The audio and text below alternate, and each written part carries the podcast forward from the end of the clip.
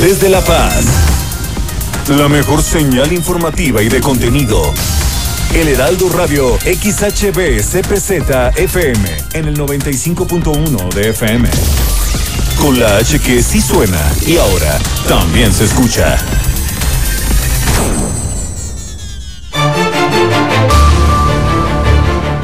Buenas tardes, bienvenidos al Heraldo Noticias La Paz. Hoy miércoles 11 de agosto, mitad de semana.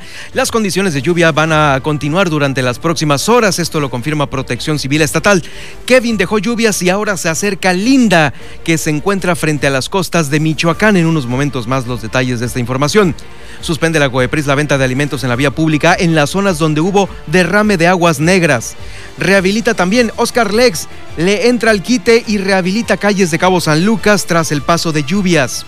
Ayer llegó de Tokio y ya piensa en París 2024. Julie Verdugo, la ciclista sudcaliforniana, bienvenida.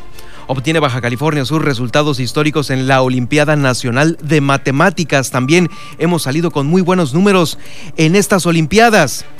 En entrevista en este estudio, la doctora Sara Díaz del Consejo Sudcaliforniano de Ciencia y Tecnología nos tendrá las convocatorias abiertas y bueno, la situación de la ciencia y de la tecnología aquí en Baja California Sur. También le voy a tener eh, el nuevo nivel en el que nos encontraremos aquí en la capital del estado porque eh, se encuentra sesionando el Comité Estatal de Seguridad en Salud y en unos momentos más le voy a tener para que esté muy atento del Heraldo Noticias La Paz sobre el nuevo nivel en el que nos estarán colocando las autoridades. Los casos COVID, por supuesto, al día de hoy, miércoles 11, la Casa del Estudiante debe 2 millones de pesos en predial. Finalmente quedó desatendida. En Los Cabos, Guillermina de la Toba nos va a informar sobre las afectaciones de las lluvias en eh, pues, eh, las vialidades y también qué pasa en los hoteles una entrevista con la alcaldesa de Mulegé también le voy a tener el día de hoy. Esto previo a la entrega-recepción de aquel municipio tan golpeado en sus finanzas. Con esto nos vamos a ir este miércoles 11 aquí en el Heraldo Noticias La Paz.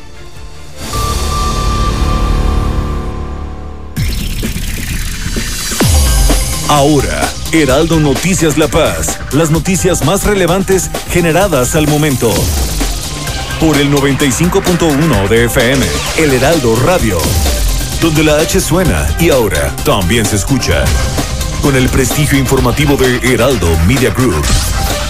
Conduce Germán Medrano.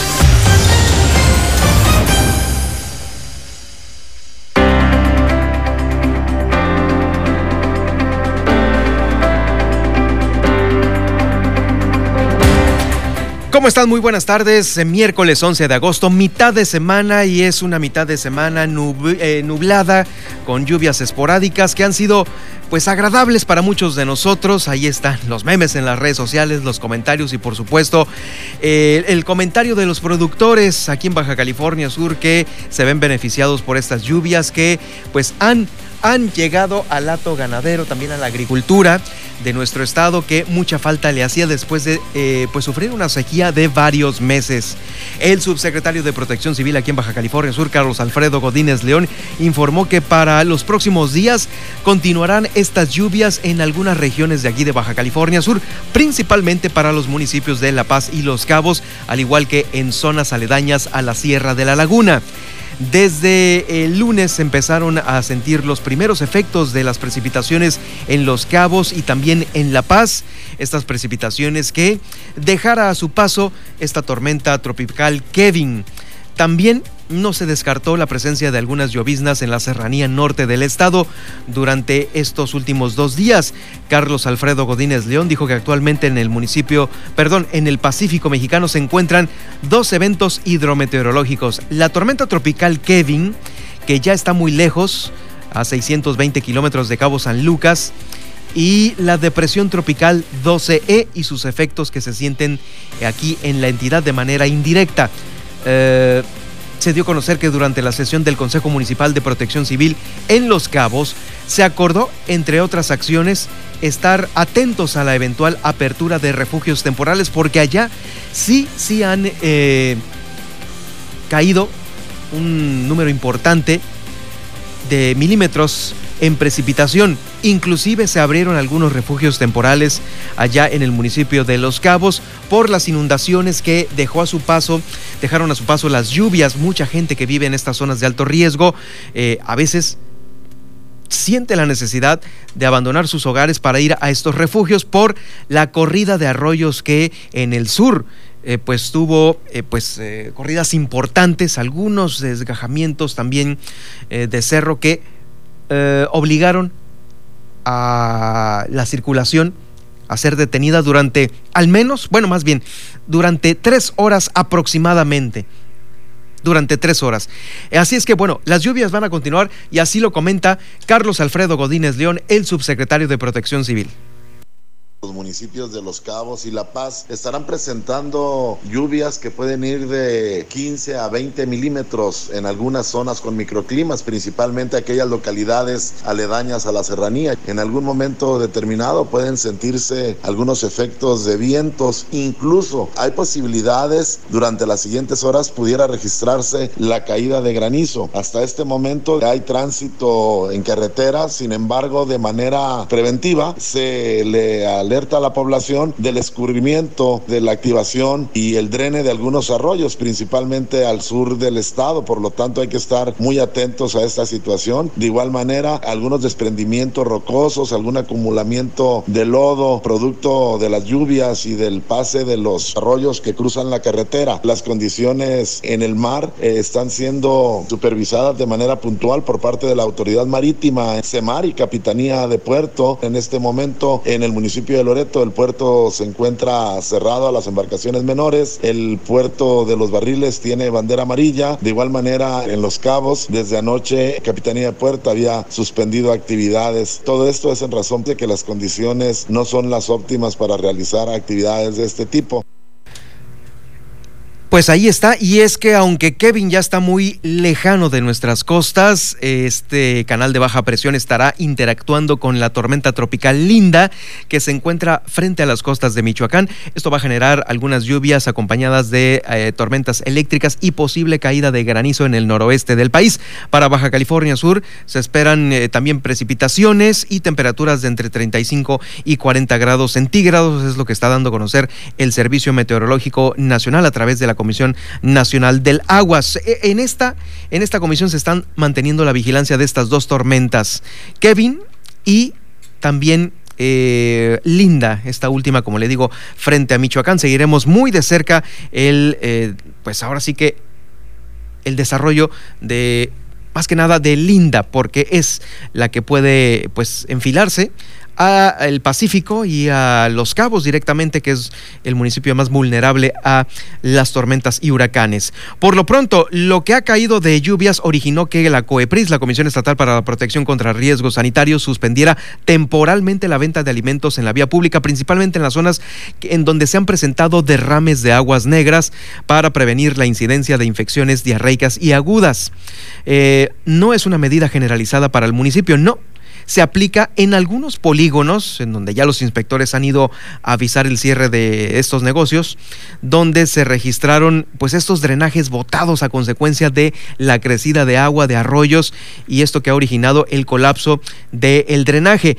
A todo esto, la doctora Blanca Pulido Medrano, quien es la comisionada para la protección contra riesgos sanitarios, reiteró esta convocatoria para todos los comercios a fin de que efectúen la cloración y limpieza de sus banquetas en donde laboran, si es que continúan abiertos, que no les tocó el cierre, y a todos aquellos que cerraron, pues obviamente estar atentos a la próxima apertura una vez que ya eh, pues las condiciones de calle lo permitan. La escuchamos a continuación. Lo que les pedimos es que estén muy atentos en el área donde se vayan a colocar. Primero chequen que no exista la salida de aguas negras porque nosotros suspenderemos de manera inmediata. Y la otra, que con la lluvia común y corriente de todas maneras lleven a cabo la limpieza exhaustiva con agua hiperclorada en el área donde van a colocar su puesto. Así como el resguardo de todo lo que son los insumos que preparan los alimentos. Estaremos en continua vigilancia en el que se coloca coloquen puestos posterior a lluvias, llegaremos a revisar el perímetro del área donde se colocaron, que no tenga ninguna situación que ponga en riesgo a la población y al preparado de alimentos. Donde sí estuvieron afectados fueron en Los Cabos, como le decía hace, unos momentos, tras el paso de estas lluvias provocadas por Kevin. Bueno, pues a todo esto, Oscar Lex Castro, quien es el alcalde electo, llevó a cabo la rehabilitación de vialidades en la colonia Las Brisas del Pacífico, ubicada allí en Cabo San Lucas. Esta colonia fue una de las más afectadas tras el paso de las lluvias. Eh, pues bueno, no se descarta que haya más de colonias afectadas con las próximas que se presenten en los próximos días, por lo cual el apoyo en la rehabilitación de vialidades por parte del alcalde electo va a seguir, va a seguir gestionándose con maquinaria para eh, las avenidas con terracería principalmente. Agradeció a cada uno de los empresarios de Cabo San Lucas su respaldo para seguir brindando eh, pues eh, esta continuidad a los apoyos, a los sectores más vulnerables, los de las colonias también, que se encuentran muy cercanas a estas empresas que han apoyado eh, las actividades de Oscar Lex, el alcalde electo, y las necesidades más urgentes del municipio de Los Cabos. Seguiremos atentos de las lluvias que se están presentando aquí en la entidad. En más información, llegó ayer la ciclista olímpica Julie Paola Verdugo, quien estuvo en Tokio 2020, fue una gran experiencia, dijo, dejó muchas enseñanzas y ya está pensando en París 24. Qué bueno, estuvimos localizándola el día de ayer sin lograr comunicación alguna con Julie. Eh, esperemos tenerla aquí en el estudio, esperemos el día de mañana, si no es que antes de que concluya la semana, para que nos platique obviamente su experiencia y nos dé a conocer, pues eh, ahora sí que de su propia boca ¿Cuál va a ser su próximo paso para prepararse para eh, París 2024? Sabemos que hay algunos otros torneos mundiales, por lo cual le deseamos toda la suerte del mundo a Julie Verdugo, quien eh, pues estuvo muy acompañada ahí de su mamá, la señora Esther Osuna, y aún con la llovizna esperaron muchos familiares el arribo de ella ahí en el aeropuerto internacional de la ciudad de La Paz. Vamos a escucharla a continuación. Sí, es algo muy bonito, obviamente muy diferente a lo normal. Ya he vivido campeonatos del mundo, pero los Juegos Olímpicos es algo diferente, algo inexplicable, una experiencia muy bonita que nunca voy a olvidar. Me dejó pues aprendizaje, yo, yo siento que pudimos haber dado un poquito mejor, pero a lo mejor en el momento las competencias pues no se, da, no se dan lo que esperas, pero vamos a seguir trabajando para eso y vamos a llegar al mejor resultado. Y aparte de los competidores olímpicos y paralímpicos que ya están por allá y que van a iniciar actividades el 24 de este mismo mes en las Paralimpiadas de allá de Tokio 2020, donde está también otro sudcaliforniano, le comento que hemos salido también con muy buenos resultados en las Olimpiadas, pero de matemáticas sí. Eh, le están pegando muy bien a los números nuestros alumnos de aquí de Baja California Sur y esto lo ha estado confirmando el director de Educación Secundaria, Romualdo Ramírez. Muchas felicidades para quienes participaron en obtener estas medallas también de oro, plata y bronce en la Olimpiada de Matemáticas. Es la edición número 21. Eh, Ramírez Ruiz felicitó a los jóvenes sudcalifornianos por estas medallas obtenidas y lo escuchamos a continuación. En la vigésimo primera Olimpiada Nacional de Matemáticas, en primer grado de educación secundaria, obtuvimos una medalla de bronce a la alumna Kenia Nicole Nava Montoya. Eh, también eh, en esta misma vigésimo primer eh, edición de esta Olimpiada tenemos al alumno José Luis Martínez Sequera, quien obtiene una medalla de plata en su representación de Baja California Sur y tenemos una medalla de oro a un joven alumno llamado Alonso Baeza Quevedo. Este jovencito viene representando con mucho empuje a nuestro estado y a nivel nacional. En esta ocasión obtiene medalla de oro, pero ya ha sido ganador en Olimpiadas anteriores y ha representado a nuestro país en eventos internacionales.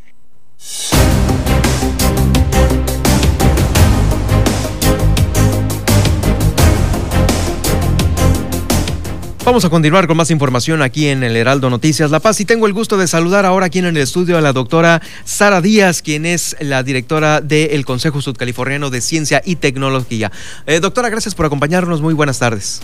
Germán, muchas gracias por esta oportunidad de platicar con toda tu audiencia. Doctora, ¿cómo le ha ido a la ciencia y a la tecnología de Baja California Sur en este contexto de pandemia donde se han movido demasiado los presupuestos, eh, donde pues bueno, eh, a veces hay pues justamente las prioridades de la salud que no nada más en, en algunos rubros han movido presupuestos, sino también a la propia salud le ha faltado. ¿Cómo está la ciencia y la tecnología aquí en nuestro estado?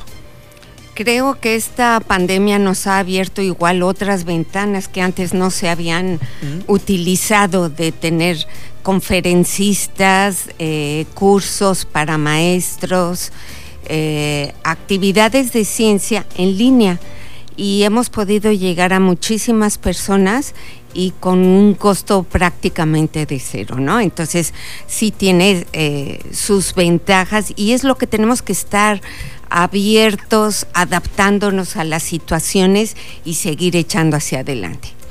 Eh, sobre, usted acaba de entrar a este consejo en enero, se renueva cada cuatro años, eh, tengo entendido, el Consejo Sudcaliforniano de Ciencia y Tecnología.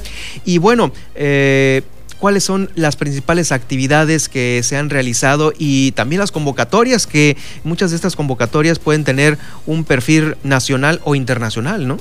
Sí, eh, hemos estado realizando em, una actividad que se llama En sus marcas, listos ciencias.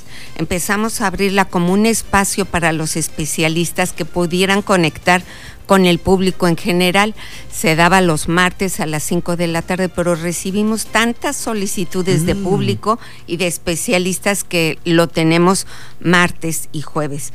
Por ejemplo, ayer fue la maestra Estelita quien estuvo platicándonos de estrategias para eh, quitarnos liberar emociones y el estrés. Entonces, la ciencia tiene esta bondad que, que, que, que se encuentra en todos lados, ¿no? Entonces, eh, tenemos estas pláticas a las 5 de la tarde en Facebook Live del COSIT, donde pueden enterarse de temas de astronomía, de salud, de química. Y si ustedes tienen ganas de un tema específico, solicítenlo y nosotros con gusto invitamos a especialistas. Y a los especialistas que quieran presentarse también. En la página del COSIT, eh, www.cosit.gov.mx, eh, podrá encontrar convocatorias para que ingresen a la convocatoria de investigadores del Estado para tener un registro de cuántos tenemos, para que si son especialistas ingresen y soliciten una fecha para dar una plática y en las diferentes convocatorias que te voy a platicar. Eh, esta, esta convocatoria para hacer, digamos que un padrón de investigadores de aquí de Baja California Sur, eh, me parece que es una muy buena idea. Eh, no sabía que no se tuviera pues un padrón de, de quiénes son, en qué participan, en qué proyectos y en qué instituciones porque sabemos que Baja California Sur es uno de los estados que tiene un mayor número de instituciones de investigación y, pues bueno, eh, ¿para qué pudiera servir este padrón más o menos? Sí, eh, existe un padrón que es del Sistema Nacional de Investigadores. Para acceder ahí no es tan sencillo. Tienes que tener doctorado, producción de artículos de estudiantes, artículos publicados de estudiantes, de proyectos. Este es un padrón que incluye a gente de licenciatura que realice investigación, a maestros, a, doctorados, por supuesto, y queremos eh, identificar en dónde están, qué están haciendo para conformar redes de investigación, sumar esfuerzos en esta situación de pocos recursos para para potenciar lo que se pueda hacer. Generalmente por la falta de recursos, pues cada quien eh, trabaja de manera aislada y nosotros queremos eh, servir de articulación entre las diferentes instituciones, identificando a nuestros especialistas que, como bien decías, tenemos una alta proporción de investigadores, porque igual nuestra mm, poblaciones de las eh, menor densidad poblacional en el estado. Esto favorece que tengamos una alta proporción y tenemos centros de investigación de reconocimiento internacional. Esto debería de verse también en los estudiantes, que fuera aquí una cantera de científicos y no lo es tanto porque no hay una comunicación tan directa, pero entre las diferentes instituciones como el CIPNOR, el CICIMAR, la universidad y el COSIT, estamos tratando de ser esta conexión para estimular a los estudiantes, para estimular a que los investigadores de alto nivel se puedan comunicar con los estudiantes. Sí, definitivo. Creo que hay carreras muy específicas que pueden contribuir a que efectivamente haya una mayor cantidad de alumnos estudiando eh, el área de ciencias y que pues esto eh, pueda pues, ser un semillero ¿no? de mucho talento. Sí, tenemos el caso que acabas de mencionar de los alumnos ganadores de Olimpiadas. Ah, por ejemplo, los de matemáticas. Tenemos que estimularlo porque Baja California Sur tiene muchísimo talento. Lo hemos visto en las expociencias. Tenemos la expociencia sudcaliforniana, de ahí se obtienen los mejores proyectos de estudiantes desde los 5 años hasta los 23. Estos proyectos se van a la fase nacional y hemos tenido representantes sudcalifornianos en más de 12 países eh, y México es un gran potencial porque el 70% de los primeros lugares lo traen estudiantes este, mexicanos, dentro de ellos los sudcalifornianos. Entonces, el mexicano es muy creativo y siempre busca los diferentes caminos para llegar a algo. Eh, esta, la Expociencias que acabo de mencionar, es una plataforma que se los permite. Entonces, ahorita, por ejemplo, una de las convocatorias que tenemos abierto es para la Expociencias, junto con el CIPNOR, la estamos organizando. Esta sería la octava Expociencias. Se registran en línea tus proyectos, que puede ser en el área de medio ambiente, de computación, de robótica, de sociales, de hay 11 áreas en las cuales puedes meter tu proyecto. Puede ser de manera individual o hasta de tres participantes. Ah, qué bien. Buscas a un asesor y aquí hay muchísimos que te ayude a perfeccionar tu proyecto desde los 5 años hasta los 23 años. Se presenta, se inscriben en línea y tienen en tiempo hasta el primero de octubre. Ahorita que están en vacaciones, identifiquen qué proyecto. Ha sido muy gratificante ver que los estudiantes tratan de resolver problemáticas regionales. Esos son, eh, de todas las solicitudes que llegan, eh, las problemáticas regionales son los mayores proyectos que se han concentrado. Sí, entonces ¿Cómo te da confianza. Por ejemplo, unas jovencitas de Guerrero Negro en campos agrícolas que veían que que los trabajadores con muchos problemas de piel eh, desarrollaron con hierbas, especiales de la región un jabón que ayudaba a cuidar estas, estas problemáticas, buscando en las historias tradicionales de los abuelos. De los curanderos. ajá. entonces lo hicieron jabón y lo publicitan, ¿no? Eso es un extremo. Uno de los primeros, se me pone la piel chinita de la emoción, uno de los primeros proyectos ganadores de manera internacional fue unos jóvenes de los barriles cuyos papás pescadores, ellos desarrollaron un motor eléctrico fuera de borda, mucho más económico, no contaminante.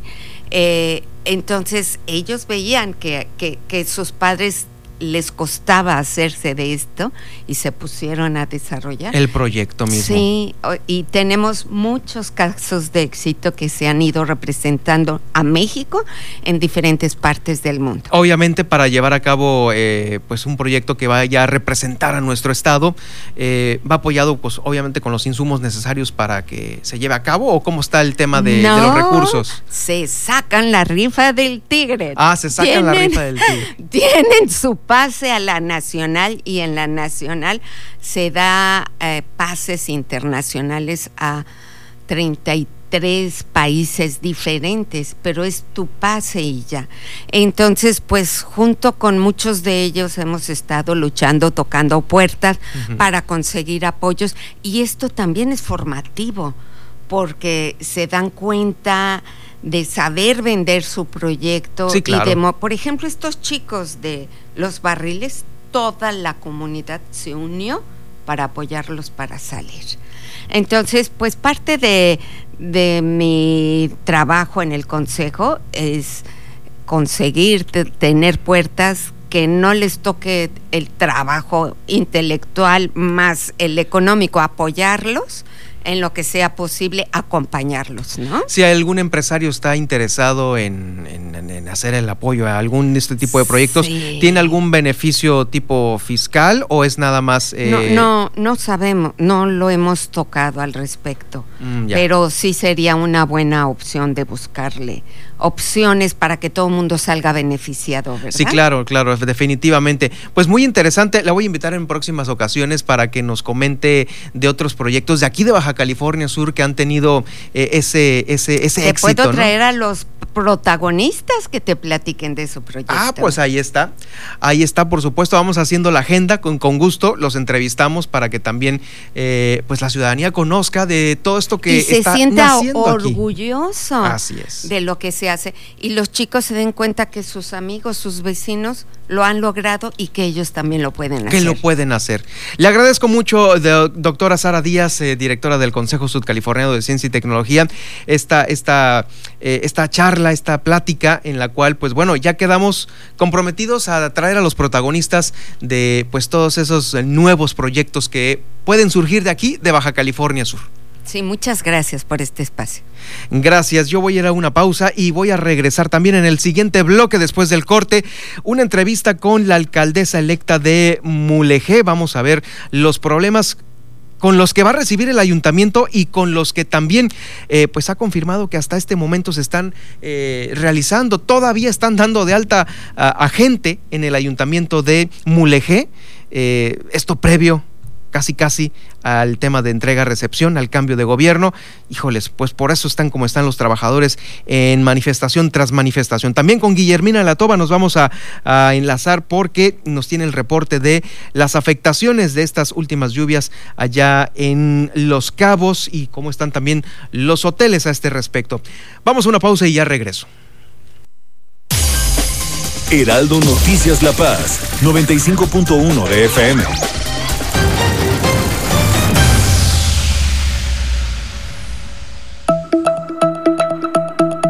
En el Heraldo Media Group, no bajamos la guardia. Completa tu esquema de vacunación contra el COVID-19.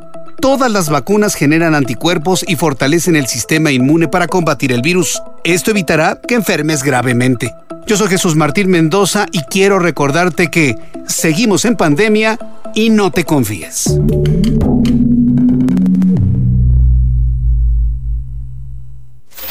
Mario Maldonado en Bitácora de Negocios. Tantas cosas que están pasando en México, en nuestro país, en todos los ámbitos, en el ámbito económico. No terminamos de salir de la crisis. Vamos a tener esta semana me parece que hoy el reporte del Coneval con respecto a cuánto ha crecido la pobreza en México, la pobreza extrema, la pobreza laboral ya sabemos que ha crecido de forma importante por todos los desempleados que ha dejado la crisis económica del COVID-19 y bueno, pues la crisis económica pues se empalma también con otras crisis en prácticamente todos los poderes de la Unión. Yo ayer ponía justamente un tweet en la red social de Twitter y pues decía que con todo respeto a quien le incomode, el país está hecho un desastre. Utilicé otra palabra, pero bueno, no la voy a decir aquí. Lunes a viernes, 6 de la mañana, por El Heraldo Radio. Desde La Paz, la mejor señal informativa y de contenido. El Heraldo Radio XHB CPZ FM en el 95.1 de FM con la H que sí suena y ahora también se escucha.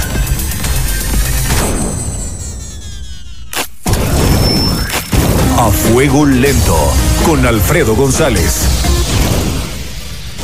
Soy Alfredo González Castro y lo invito a que este martes, como cada semana, me acompañe en la mesa de opinión a fuego lento. Hoy hablaremos del decreto presidencial para liberar a presos no sentenciados. ¿Cuál será su alcance? ¿A cuántos reos beneficiará? ¿Es legal esta maniobra? Y por otro lado responderemos a la pregunta, después de la consulta popular, ¿qué? ¿Será suficiente una comisión de la verdad? ¿Cuál ha sido la experiencia en el pasado con este tipo de comisiones y fiscalías? Sea parte del debate 9 de la noche a Fuego Lento por la cadena nacional de El Heraldo Radio. 9 de la noche por El Heraldo Radio. las entrevistas, los personajes que hacen historia y el análisis profundo de los temas trascendentes. Pedro Mazón los espera de lunes a viernes a las 8 de la noche para que junto con los expertos analicen la información que necesitas conocer. De frente en Baja California Sur por El Heraldo Radio 95.1 FM.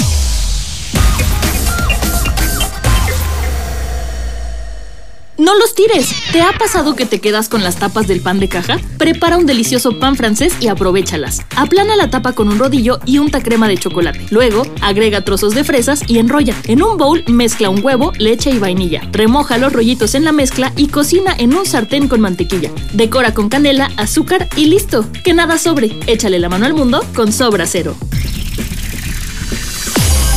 Estas son las noticias con el pulso de la paz y el Estado en el 95.1 FM, Heraldo Noticias La Paz.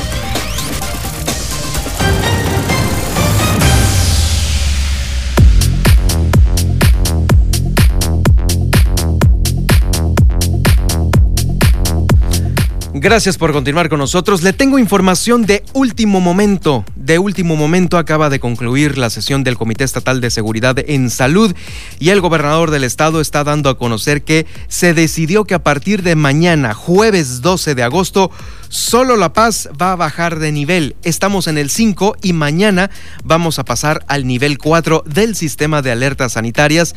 Mismo eh, nivel el cual, pues bueno, también viene también a aperturar algunas otras actividades y también el tema del el aforo. Le comento que los municipios de Los Cabos, Mulegé, Loreto y Comondú no bajaron, se van a quedar en el nivel 5. Solo La Paz va a estar bajando al 4. Los demás municipios del estado van a quedar en el nivel 5. Recuerda el gobernador del estado seguir implementando estas medidas de prevención para que eh, pues bajemos, continuemos bajando los niveles de casos activos.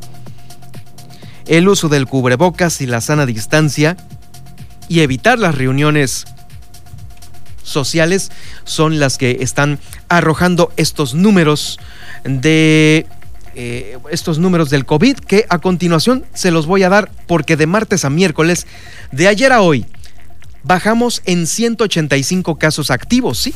185 casos activos. Ayer había 1.446 casos, como puntualmente se lo di a conocer aquí en el Heraldo Radio, y hoy de los 1.400 bajamos a los 1.261 casos hoy miércoles. 1.261 casos. ¿En dónde se están ubicando?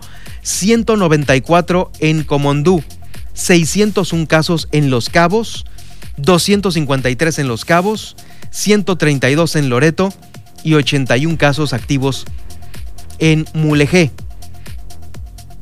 pero también tenemos casos sospechosos, los cuales en las próximas horas van a dar como resultado el positivo o negativo. Tenemos 284 casos hoy miércoles, 284 que seguramente van a dar algunos casos positivos eh, que esperemos que bueno no incrementen más los activos para que lo tomemos en cuenta. Es la numerología de los casos COVID el día de hoy, miércoles 11 de agosto, mitad de semana. Bajamos a los 1261. Sí, seguramente mañana estaremos en los 1300 por ahí más o menos.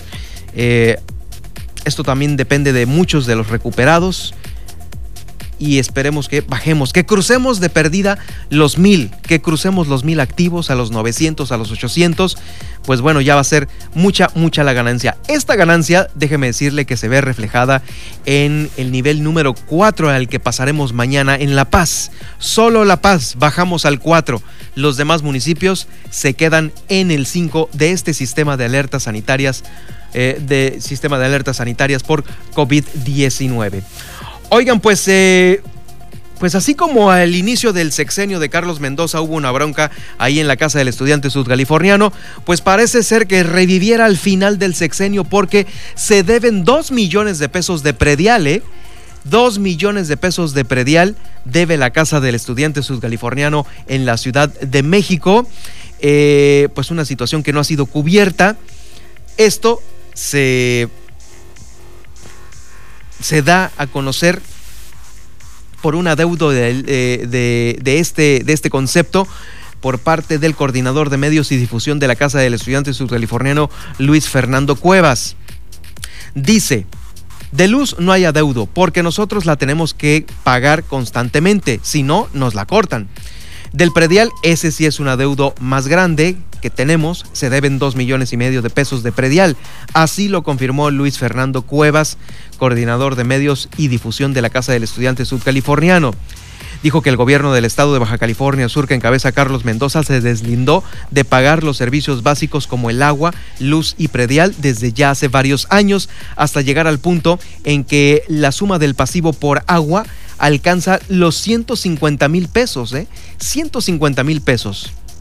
Dice, hace algunos años el gobierno eh, se deslindó de pagar los servicios como agua, luz y predial no puedo decir exactamente en qué año, porque yo entré en el 2018 y ya no se pagaban en ese entonces. Ya tenían adeudos desde años atrás. El detalle aquí fue que el agua no la cortaron y la deuda se fue engrandeciendo. Sí, por ley, obviamente, se puede limitar, más nunca cortarse. Y creo que para el 2018 la deuda fue de 150 mil pesos aproximadamente. Eh, bueno, le comento que la semana previa a la que circularon las críticas por parte de los residentes sobre las eh, obras de remodelación efectuadas allí en la casa del estudiante sudcaliforniano, eh, pues fueron eh, importantes porque presentaban fallas estructurales. Este caso se ventiló por el acoso de los trabajadores de la obra. Por ello salió la luz. Por lo pronto, bueno, se tienen pues estos pendientes ahí eh, que seguramente el responsable es el gobierno de Carlos Mendoza. Dos millones de pesos por falta de pago de predial. Y esto pues es el inicio de seguramente alguna otra serie de deudas que se tienen en la olvidadísima casa del estudiante sudcaliforniano allá en la Ciudad de México. No sabemos nada, nunca boletinan nada. Y pues un representante del gobierno del estado allá en la casa pues parece que eh, no tiene ni voz ni voto. Como que si para algunas cosas sí es la casa del estudiante sudcaliforniano y se tiene que hacer cargo el gobierno del estado, pero para otras pareciera que a quien mandaran por allá lo despachan de una patada a la ciudad de La Paz de vuelta, ¿eh? eh no hubo, no hubo un orden en esta administración en la Casa del Estudiante Sudcaliforniano, como lo confirmamos casi al cierre de esta con esta deuda que eh, se está presentando. Bueno, eh, vamos ahora rápidamente a hacer el recorrido por los municipios y de, vamos a iniciar en Los Cabos, donde se encuentra Guillermina de la Toba. Guillermina, ¿cómo ha estado el tema de las afectaciones en las vialidades por las lluvias recientes en aquel municipio. Veíamos unas imágenes en redes sociales muy importantes, eh, unas imágenes en las cuales se veía eh, la crecida de arroyos y calles completamente inundadas. Adelante con tu reporte, muy buenas tardes. ¿Qué tal, Germán? Muy buenas tardes. Efectivamente, pues las lluvias dejaron en el municipio de Los Cabos, allá en la zona rural también. Platicábamos con el delegado de la Ribera, donde dijo, bueno, pues se dieron algunos de carretera, sin embargo, se solucionaron de inmediato y eso fue lo que nos comentó. Vimos algo, algo de lluvia, sobre todo en la parte de, de, la mañana del día de ayer, eh, pues lluvias significantes, pero por lo general han sido puros beneficios eh, para, para, para la comunidad y pues más que ese mantenimiento de, de, calles y el trabajo que nos deja, pero pues la verdad han sido lluvias muy beneficiosas para, para todos, sobre todo para el sector ganadero. Un momento en la mañana que cuando tuvimos el corte de circulación, que fue cuando se cortó aquí en el arroyo de Santa Cruz. Eh, pero ya de ahí en fuera estuvo el, el, equipo de protección civil y seguridad pública, pues ahí en vigilancia de los cruces de arroyo y pues estuvimos pues con paso normal la mayoría parte del día. Desde Los Cabos no registraron afectaciones por las lluvias.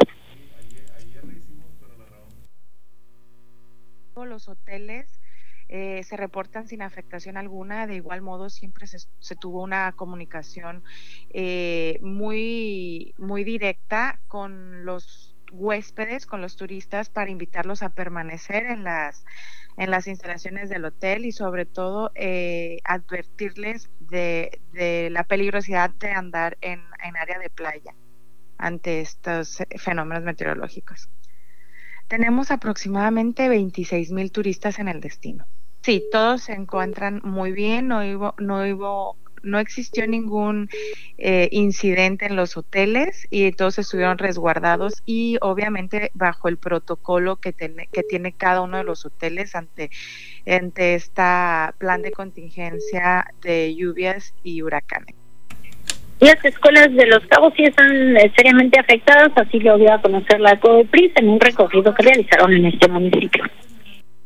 Andes Escuela Técnica 14 Escuela Técnica 19. Eh, estas en específico, estas escuelas que están como primeras que se aperturan en el, en el inciso A, se observaron que en algunas aulas eh, tendrían, tenían gotera, eh, dos aulas con cristales rotos, siete aulas que fueron vandalizadas, donde no, pues se robaron el cableado, tres aulas tenían cristales rotos, de los excusados, algunos estaban ya quebrados, dañados. Se observó que la bomba, eh, pues algunas bombas del agua de la cisterna no estaban, no tenían, no estaban en función. Al parecer que algunas estaban quemadas ya que jalaron el cableado y provocó pues daño a los equipos que tienen, ¿no? Pues es la información, Germán, acá en el municipio de Los Cabos. Gracias, Guille, por la información. Seguiremos atentos. Eh, cuídate mucho de las lluvias y los reportes. Eh, nos escuchamos el día de mañana. Nos escuchamos el día de mañana. Excelente tarde. Es nuestra corresponsal en el municipio de Los Cabos, del Heraldo Radio, Guillermina de la Toba. Vamos ahora eh, a pasar justamente a la entrevista que le realizamos a la alcaldesa electa de Mulegui, de Mulegé, Edith Aguilar Villavicencio.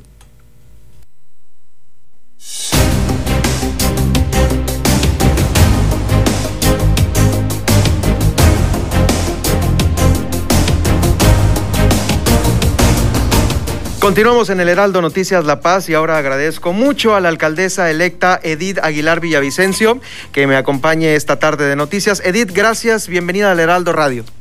Muchas gracias, muy buenas tardes, con el gusto de saludarte Germán y a todos tus radioescuchas. Bueno, pues ya a punto de tomar posesión, ¿cuándo es la fecha?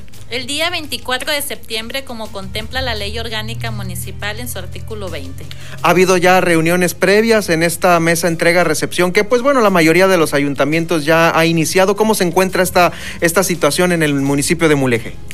De parte de tu servidora como presidenta municipal y mi, con mi cabildo, ya tenemos integrados quiénes van a ser los tres representantes que marca la ley en el artículo 24, el cual va a ser eh, Luis Andes Aguilar, eh, Esther Hinojosa y el profesor Lino Fontes como síndico municipal que lleva el tema legal dentro del ayuntamiento. Y esperando que el ayuntamiento que va a entregar esta administración saliente, que ellos nombren su comisión, que precisamente el día 10 de agosto, que es hoy, tienen que ya establecerlo por como contempla la ley en su sesión ordinaria, en su penúltima sesión ordinaria. Sí, definitivamente algo que no debe de dejar pasarse más tiempo por obviamente eh, la entrega y que todo esté perfectamente para que haya transparencia ¿no? y, la legalidad que marcan las leyes sobre todo la legalidad y la estabilidad de llevar este proceso de entrega-recepción. La ciudadanía del municipio de Mulegé requiere una atención y es lo que estamos esperando todos, de llevar este proceso de entrega-recepción en la mejor coordinación sobre todo. Eh, justamente ya cuando se te haga entrega de todo lo que vendría siendo la administración municipal, ¿qué será lo primero que, una de las primeras acciones que eh, realice Edith? Vamos a revisar a profundidad el tema administrativo. Tenemos el día de hoy eh, conocimiento de la falta de pagos a trabajadores sindicalizados, a compensados, a funcionarios, a delegados y hay que ir a revisar a profundidad el tema administrativo que tenemos en el ayuntamiento de Muleje, informar a la ciudadanía y de ahí partir. Esto seguramente incluye la revisión pues, de, de, los tipos de contratación para todos los trabajadores que se realizaron en estos últimos tres años, el tipo de contratación y bueno, a qué se comprometieron que ahorita pues en realidad no están pudiendo pagar. Ahí se ha incrementado demasiado la nómina, se han incrementado los sueldos, empezando por funcionarios, y ello es lo que no debe de hacerse en una administración tan compleja, con pocos recursos que tenemos en la administración municipal de las participaciones federales, que relativamente se va en gasto de nómina y sobre todo en gasto corriente. Por ello, debemos de hacer un recorte en todos estos temas laborales que han incrementado hasta el día de hoy, todavía siguen dando de alta a trabajadores y que por supuesto no les están pagando. Eh, pues algo sumamente raro, antes que lamentable, raro, porque al término de una administración, pues bueno, eh, obviamente se acostumbran a entregar finanzas sanas y bueno, eh, en esta ocasión nosotros aquí en el Heraldo Radio La Paz hemos dado cuenta de que una vez tras otra vez está esta manifestación de trabajadores. ¿Cuántas serán las áreas que se van a entregar en esta entrega, próxima entrega de recepción? Como marca la ley, son las áreas principales de tesorería, eh, obras públicas, desarrollo, ZAPA, el organismo operador municipal de ZAPA, entre todas las áreas que contempla la función municipal. ¿En qué porcentaje contribuye el ayuntamiento, bueno, más bien, en qué porcentaje está el ayuntamiento de Mulegé, la minera Alboleo y la exportadora de sal eh, repartiendo esta eh, oportunidad de trabajo a todos los munejinos para saber más o menos si eh, podemos tener este, este mapa, este contexto de qué, qué, tanto es digamos que responsabilidad del ayuntamiento o de la iniciativa privada, el trabajo de un mulejino. Precisamente es uno de los temas que habremos de analizar muy bien, los acercamientos con los directores de las empresas tanto de boleo como de carbón mexicano, como COMSA, como exportadora de sal, poder llegar a este acuerdo de oportunidades laborales. Hace días me reuní con el director de exportadora de sal y hablábamos del tema de cómo darle valor agregado y empezar a trabajar o a producir la sal que ya se produce ahí, bueno, cómo le vamos a dar valor agregado y lo y ello va a dar más empleo a la ciudadanía del municipio de Mulegé. Otro de los temas para buscar también cómo poder fomentar o conseguir trabajo para la ciudadanía que requiere una estabilidad económica, pues es también eh, impulsando el turismo. Vamos a generar hoy, vamos a dar oportunidades de guías turísticos y casetas información turística y todo ello también va a haber un recurso. Vamos a recaudar recursos, pero también vamos a tener la manera cómo pagarles o cómo el mismo personal que está en las áreas eh, que ya trabaja en el ayuntamiento de Muleje capacitarlos para que pueda brindar estos servicios. Tenemos que buscar cómo vamos a generar los recursos para poder atender todas las necesidades que tiene nuestra gente. Y aparte, eh, buscar qué es lo que en realidad ocupan estas grandes empresas, porque si bien es cierto, son empresas transnacionales grandes que toda la vida han convivido con Baja California Sur, las conocemos desde hace muchos años.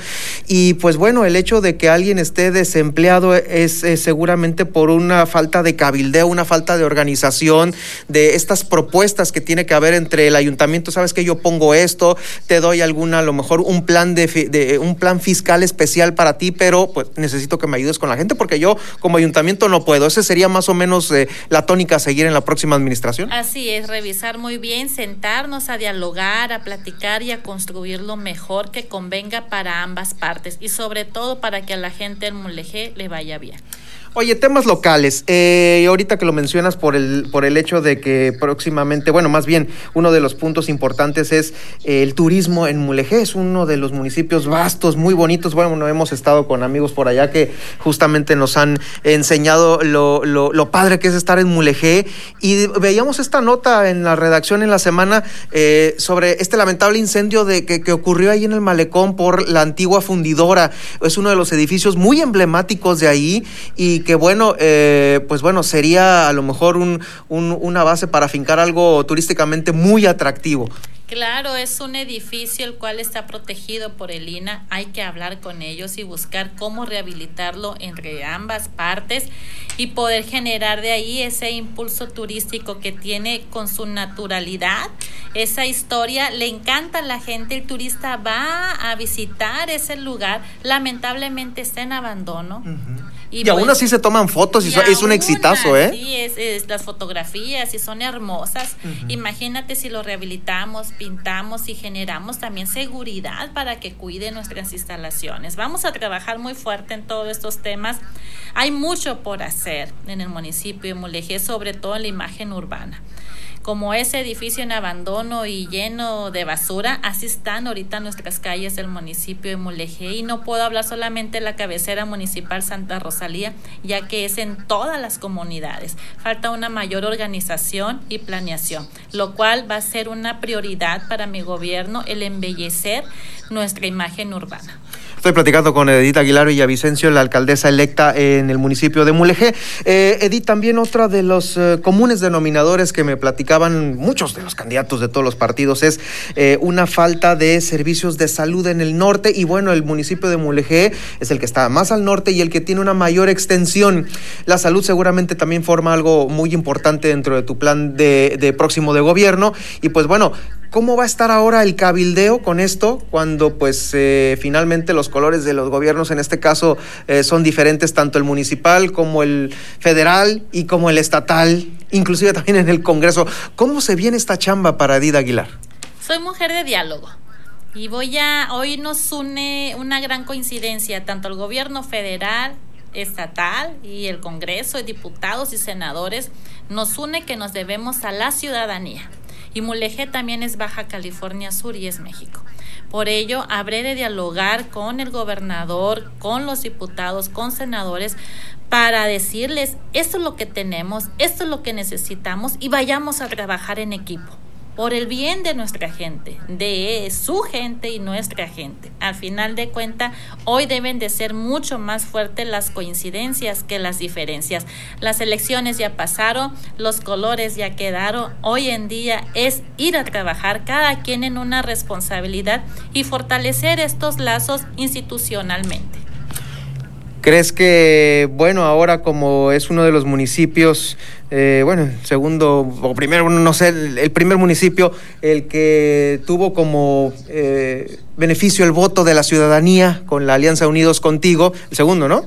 Eh, pues bueno, ¿esto no te traerá como consecuencia que pues ahora todos se quieran ir a refugiar a Mulegé? Creo que hasta este momento no Hemos estado trabajando, organizando, planeando todo lo que tenemos que reconstruir en ese municipio de Mulegé.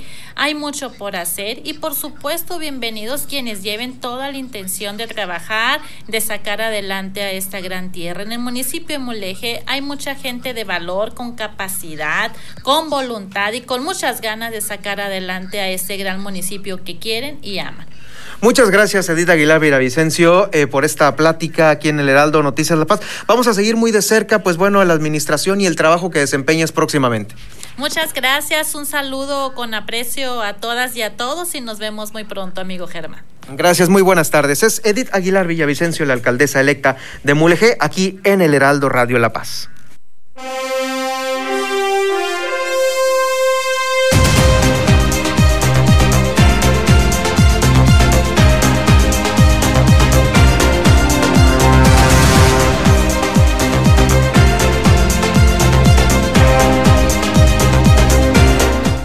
Bueno, pues parece que aquí en la ciudad de La Paz hemos estado eh, en una buena medida acatando las medidas, las recomendaciones de las autoridades en salud, porque hemos bajado al nivel 4 de la alerta sanitaria. El día de hoy, hace unos momentos, concluyó esta reunión del Comité Estatal de Seguridad en Salud y pues bueno, ya nos están confirmando que bajamos al nivel 4 al nivel 4. Los demás municipios se van a quedar en el 5. Solo La Paz va a bajar al 4. Así es que procuremos todavía seguir con esa sana distancia, usar el cubreboca, el lavado de manos y por supuesto llegar a sanitizarse a todos lados, ya sabe, su automóvil, eh, las chapas de la puerta de su casa, de la oficina, el volante del automóvil, todo eso, no olvide siempre pegarle una sanitizada porque por ahí puede haber un descuido y se puede colar de nueva cuenta el virus para hacer de las suyas. Por lo pronto, nos estamos ubicando el día de hoy en 1261 casos activos, 1261 hoy miércoles, vamos a ver cómo amanecemos mañana. Esperemos que haya muchos recuperados y que pues eh, crucemos los mil en los próximos en las próximas horas. Eh, vamos a ir a una muy breve pausa y regreso ya con el resumen de este miércoles 11 aquí en el Heraldo Noticias La Paz. La vacunación contra la COVID-19 sigue en marcha. Están llegando millones de dosis eficaces y seguras aprobadas por organismos en todo el mundo. Muy pronto será tu turno. Visita mivacuna.salud.gov.mx. Recuerda, la vacunación es universal, gratuita y voluntaria. Cuidémonos entre todos, vacúnate y no bajes la guardia. Gobierno de México. Este programa es público ajeno a cualquier partido político. Queda prohibido el uso para fines distintos a los establecidos en el programa. Habla Marco Cortés, presidente nacional del PAN. En nombre de Acción Nacional, te damos las gracias, porque juntos le pusimos un alto a Morena y a la destrucción del país. El PAN tendrá al menos 113 legisladores. Con tu voto este 6 de junio, incrementamos el número de personas gobernadas por Acción Nacional de 35 a 46 millones. El cambio ya comenzó. Trabajaremos incansablemente por tu salud, la educación, seguridad y un México moderno, dinámico e innovador. Sigamos unidos y fuertes por un México mejor. Partido Acción Nacional. Heraldo Noticias La Paz, 95.1 de FM.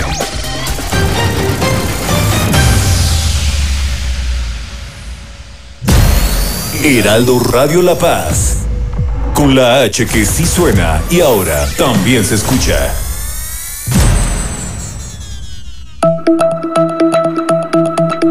Heraldo Media Group no bajamos la guardia. Como bien sabemos, es bajo el riesgo de infectarse por COVID-19 al comer o manipular comida o alimentos en general, pero es importante seguir las medidas sanitarias para poder prevenir los contagios. Consume alimentos nutritivos para reforzar tu salud física y mental. Soy el chef Israel Arechiga de Gastrolab Radio y recuerda que seguimos en pandemia. Hashtag no te confíes y sigue usando cubrebocas. No los tires. ¿Te ha pasado que te quedas con las tapas del pan de caja? Prepara un delicioso pan francés y aprovechalas. Aplana la tapa con un rodillo y unta crema de chocolate. Luego, agrega trozos de fresas y enrolla. En un bowl mezcla un huevo, leche y vainilla. Remoja los rollitos en la mezcla y cocina en un sartén con mantequilla. Decora con canela, azúcar y listo. Que nada sobre. Échale la mano al mundo con Sobra Cero. Estas son las noticias con el pulso de la paz y el Estado. En el 95.1 FM, Heraldo Noticias La Paz.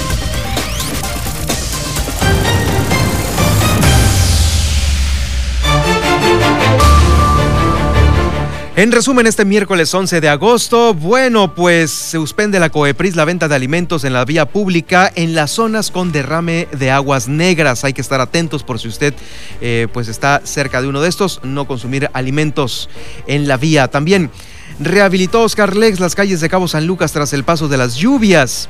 Ayer llegó de Tokio y ya piensa en París 2024 Julie Verdugo, recibida pues por todos sus familiares y amigos en el Aeropuerto Internacional de La Paz. Obtiene Baja California sus resultados y medallas en la Olimpiada Nacional de Matemáticas. En entrevista en este estudio, la doctora Sara Díaz, la eh, directora del Consejo Sudcaliforniano de Ciencia y Tecnología, nos platicó sobre las convocatorias abiertas y bueno, esta entrevista la va a poder usted escuchar en el podcast del Heraldo Noticias La Paz, que estará en las redes que usted ya conoce en unos momentos más, en las plataformas que usted ya conoce y maneja. Bajó La Paz al nivel de la alerta sanitaria número 4 y los demás municipios continuarán en el nivel 5.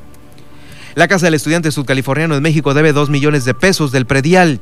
En Los Cabos, Guillermina de la Toba nos informó sobre los cortes carreteros y las afectaciones en las vialidades que ya fueron solucionadas eh, después de estas lluvias. Esto lo refirió el delegado de la Ribera, donde hubo más afectaciones.